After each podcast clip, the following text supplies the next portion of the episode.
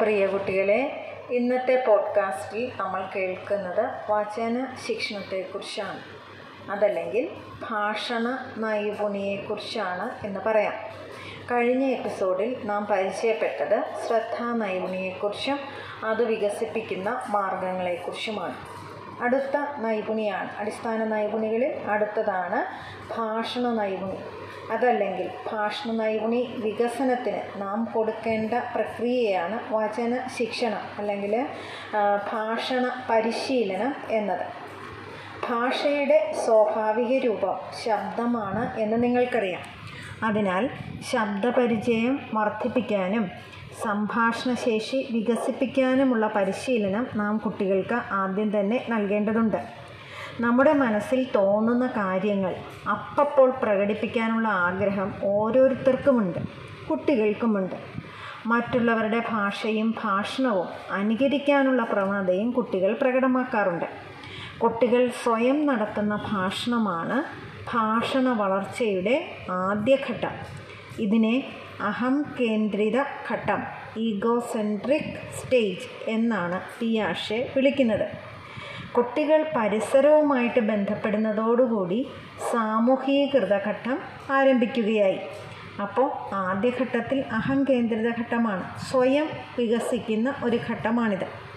തുടർന്ന് കുട്ടി പരിസരവുമായിട്ട് ഇടപഴകാനായിട്ട് തുടങ്ങുന്നു. അതോടൊപ്പം സമൂഹ കേന്ദ്രീകൃത ഘട്ടം അല്ലെങ്കിൽ ഇതിനെ സാമൂ സാമൂഹീകൃത ഘട്ടം എന്നും പറയാറുണ്ട്.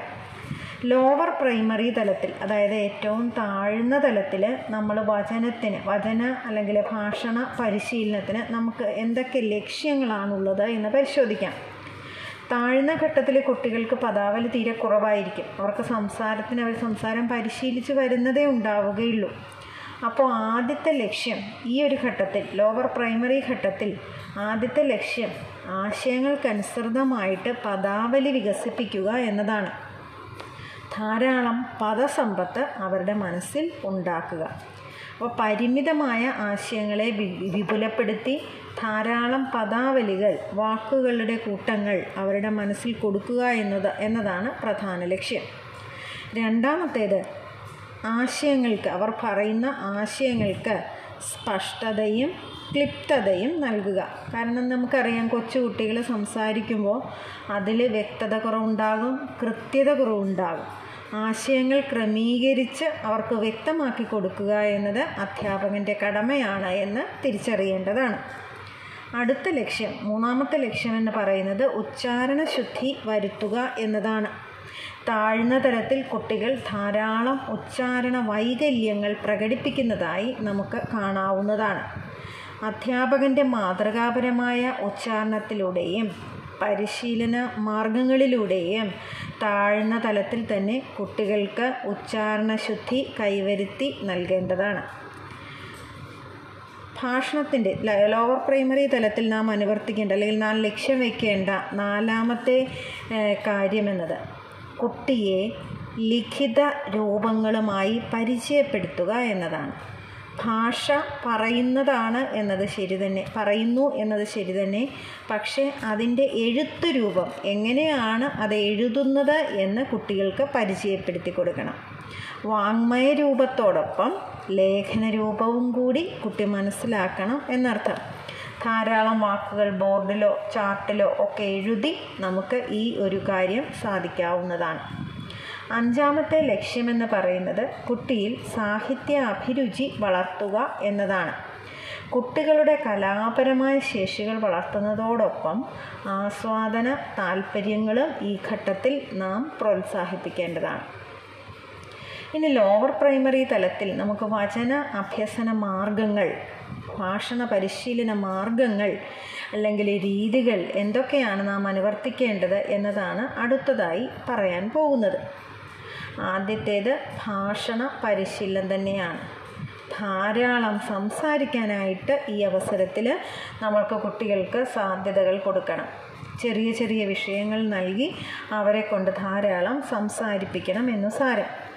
അതോടൊപ്പം ഓരോ കുട്ടിയോടും സംസാരിക്കണം. വ്യക്തിപരമായിട്ട് കുട്ടികളോട് സംസാരിക്കാൻ അധ്യാപകൻ ശ്രദ്ധിക്കേണ്ടതാണ്. താല്പര്യമുള്ള വിഷയങ്ങളെക്കുറിച്ച് കുട്ടിയോട് ചോദിക്കുകയും താല്പര്യമുള്ള വിഷയങ്ങളെന്ന് പറഞ്ഞാൽ താല്പര്യമുള്ള വിഷയങ്ങൾ ചോദിച്ചാൽ കുട്ടികൾ ധാരാളം സംസാരിക്കും. അതുകൊണ്ടാണ് അങ്ങനെ ഒരു പ്രത്യേക രീതിയിൽ താല്പര്യമുള്ള വിഷയങ്ങൾ എന്ന് തന്നെ പറയുന്നത്. കുട്ടികളെ കൊണ്ട് വ്യക്തിപരമായ അനുഭവങ്ങൾ പറയിപ്പിക്കാനായിട്ട് ശ്രമിക്കണം. കുട്ടികൾക്ക് കരപരിശീലനവും ഭാഷണവും പരിശീലിപ്പിക്കാൻ കുട്ടികളെ പരിശീലിപ്പിക്കേണ്ടതാണ്. കളികൾ അവതരിപ്പിക്കണം. ക്രീഡാവതരണം എന്നാണ് നിങ്ങളുടെ പുസ്തകത്തിൽ കാണുക. കുട്ടികളെ കൊണ്ട് ധാരാളം കളികൾ കളിപ്പിക്കണം.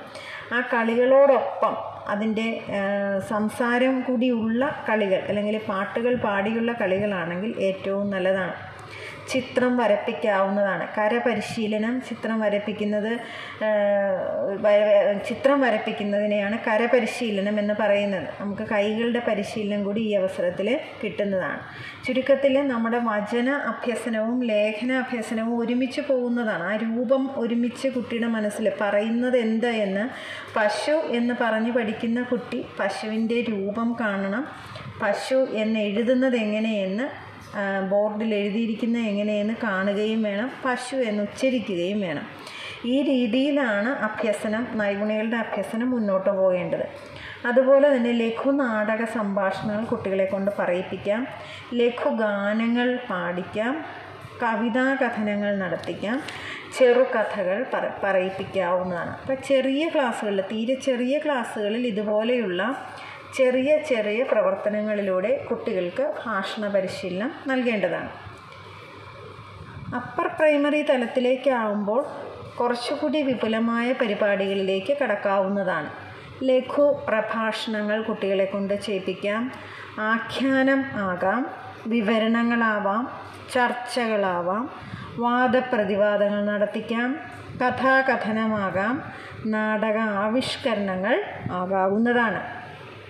അതിനു മുകളിലായി സെക്കൻഡറി തലത്തിലേക്ക് വരുമ്പോൾ ലഘു പ്രഭാഷണങ്ങൾ വാദപ്രതിവാദങ്ങൾ കഥാകഥനം ചർച്ചകൾ നാടകാവിഷ്കരണം തുടങ്ങിയവ ഇവിടെയും ആവർത്തിക്കാം. അപ്പം അത് അപ്പർ പ്രൈമറി തലത്തിൽ നിന്ന് സെക്കൻഡറി തലത്തിലുള്ള നിലവാരത്തിലേക്ക് ഉയരുന്ന രീതിയിൽ നടത്തണമെന്ന് മാത്രമേ ഉള്ളൂ.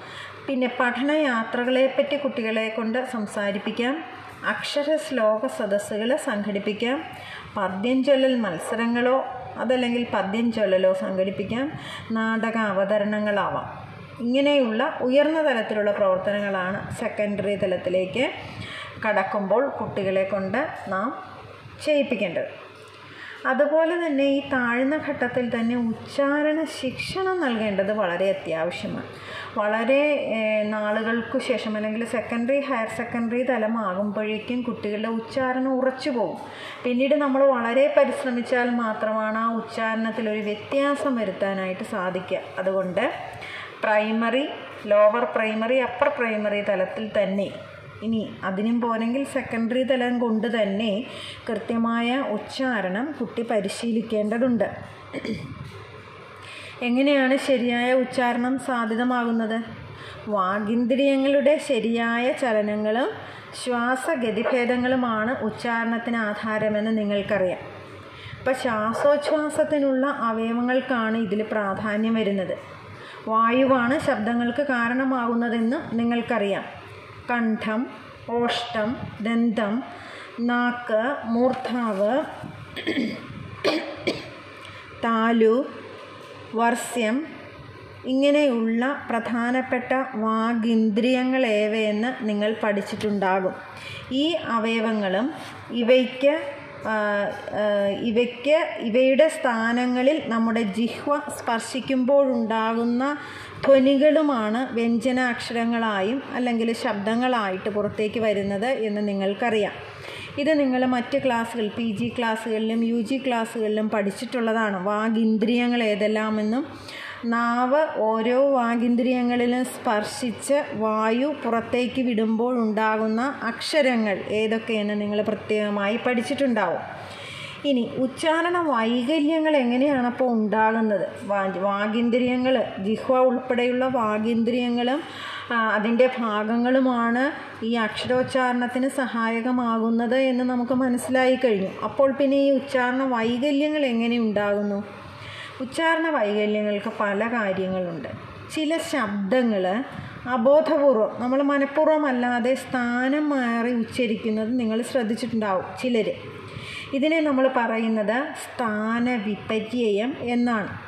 ഉദാഹരണമായി കുതിര എന്നതിന് കുരിത എന്ന് പറയുന്നത് ശ്രദ്ധയിൽപ്പെട്ടിട്ടുണ്ടാവും. ഇങ്ങനെ ചില പദങ്ങൾ ചിലരുച്ചരിക്കുമ്പോൾ സ്ഥാനം മാറി. അക്ഷരങ്ങൾ അത് അവരെ മനസ്സിലാക്കുന്നില്ല. അത് തെറ്റാണെന്ന്. അവർ അബോധപൂർവമാണ് ഉച്ചരിക്കാറുള്ളത്. ഈ രീതിയിൽ ഉച്ചരിക്കുന്നതിനെ സ്ഥാനവിപര്യം എന്നാണ് പറയുന്നത്. അതുപോലെ തന്നെയാണ് ശാരീരികവും ബുദ്ധിപരവുമായ തകരാറുകൾ കൊണ്ട് ഉച്ചാരണ വൈകല്യങ്ങൾ സംഭവിക്കുന്നത്. പല്ല് നാക്ക് ചുണ്ടുകൾ അണ്ണാക്ക് പേശികൾ ഇന്ന് എന്നിവയ്ക്കുണ്ടാകുന്ന തകരാറുകൾ കൊണ്ട് ചിലപ്പോൾ ഉച്ചാരണ വൈകല്യങ്ങൾ ഉണ്ടായേക്കാം. വാഗേന്ദ്രിയത്തിന്റെ പേശികൾ ചലിക്കാത്തത് മൂലം ശ്വാസത്തിന് താളപ്പിഴ ഉണ്ടാകും. ആ സമയത്ത് നാക്കിടറലുണ്ടാകും ഇതിനെയാണ് സ്റ്റട്ടറിങ് നാക്കിടറൽ എന്നൊക്കെ പറയുന്നത്. വാക്ക് പുറപ്പെടുവിക്കാൻ കഴിയാതെ വിഷമിക്കും. വാക്ക് തടസ്സം തട്ടി മാറ്റി മുന്നേറാൻ സാധിക്കാതിരിക്കുക. ഇങ്ങനെയൊക്കെ വരുന്നതിനെയാണ് നമ്മൾ വിക്ക് അല്ലെങ്കിൽ സ്റ്റാമറിങ് എന്ന് പറയുക. ചില പ്രത്യേക മാനസിക അവസ്ഥകൾ പേടി പോലെയുള്ള മാനസിക അവസ്ഥകളും വിക്കിന് കാരണമാകാറുണ്ട്. ചുരുക്കത്തിൽ ശാരീരികവും മാനസികവുമായ ചില പ്രശ്നങ്ങൾ മൂലവും ഉച്ചാരണ വൈകല്യങ്ങൾ കുട്ടികൾക്ക് ഉണ്ടാകാം. അതുപോലെ തന്നെ മറ്റൊരു കാരണമാണ് മാതൃകാപരമായ ഉച്ചാരണത്തിന്റെ അഭാവം. ശരിയായ ഉച്ചാരണം കുട്ടി കേട്ടാൽ മാത്രമാണ് കുട്ടിക്ക് ശരിയായിട്ട് ഉച്ചരിക്കാൻ സാധിക്കുക.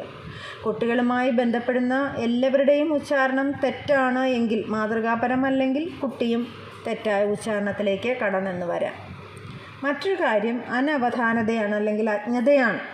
ഉച്ചാരണ പരിശീലനത്തിൽ താല്പര്യക്കുറവുണ്ടാവുക. ശരിയായ ഉച്ചാരണ രീതിയെക്കുറിച്ച് അറിവില്ലാതിരിക്കുക എന്നിവയും ഉച്ചാരണ വൈകല്യത്തിന് കാരണമാകാം.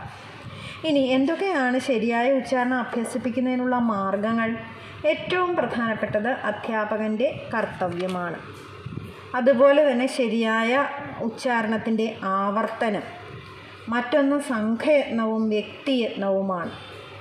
കൃത്യമായ ക്രമം ഉച്ചാരണത്തിൽ പാലിക്കുക. ബോധനോപകരണങ്ങൾ ഉപയോഗിച്ച് ഉച്ചാരണം പരിശീലിപ്പിക്കുക ശ്വാസ നിയന്ത്രണത്തിനുള്ള പ്രവർത്തനങ്ങളിൽ ഏർപ്പെടുക ശബ്ദങ്ങൾ അനുകരിക്കുക കഠിനാക്ഷര ശൃംഖലകൾ പരിശീലിക്കുക കവിതകൾ ഗാനങ്ങൾ എന്നിവ ഉച്ചരിച്ച് പരിശീലിക്കുക കഠിനപദങ്ങൾ ബോർഡിൽ എഴുതി ഉച്ചരിച്ച് പരിശീലിക്കുക എന്നിവയെല്ലാം ശരിയായ ഉച്ചാരണത്തിനുള്ള മാർഗങ്ങൾ ആണ്.